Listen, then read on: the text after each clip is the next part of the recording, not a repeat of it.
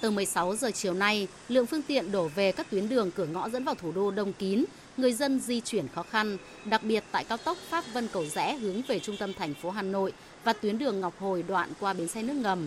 Lượng phương tiện tăng cao nên đã xảy ra ùn ứ, hàng dài xe máy ô tô xếp hàng. Nhiều xe ô tô bất chấp quy định đi vào làn đường khẩn cấp, còn xe máy thì đi lên vỉa hè. Dù mệt mỏi do phải di chuyển cả quãng đường dài, trong đó có nhiều đoạn ùn ứ, nhưng nhiều người dân cho biết đã quen với việc ùn tắc đường sau mỗi kỳ nghỉ. Em đi từ Nam Định lên Hà Nội thì đoạn Hà Nam quá tắc, còn lên Hà Nội mới quá tắc. Bắt đầu từ Thường Tín đến đây là tắc nhiều. Em, em thấy bình thường tại vì là ngày Tết thì ngày sau khi Tết mọi người lên thì đấy là chuyện bình thường. Em thấy thì lên đến gần đầu ờ, Pháp Vân này thì mới tắc thôi chứ còn ở dưới đường vẫn thoáng, không có đoạn nào tắc cướp đi lắm, vẫn đi chậm được.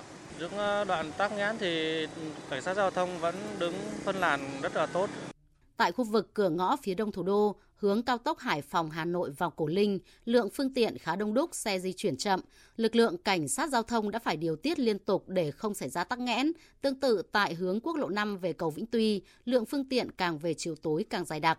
Tuy nhiên do nhiều người đã chủ động đi sớm từ chiều hôm qua nên lưu lượng giao thông trên đường đã phần nào được giảm tải.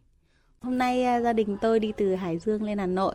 Thì uh, mọi người cũng đã đi bớt trong mấy ngày hôm nay rồi. Nhưng mà trong uh, quãng đường đi thì thấy uh, cũng uh, có vài đoạn là cũng uh, bị ùn tắc.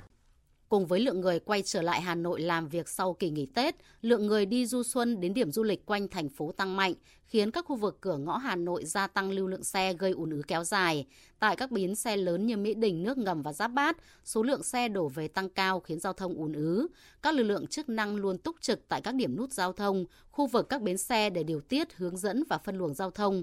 Đến khoảng 19 giờ tối nay, tại các tuyến đường cửa ngõ dẫn vào nội đô thành phố, lưu lượng phương tiện giảm dần nên việc di chuyển đã dễ dàng hơn.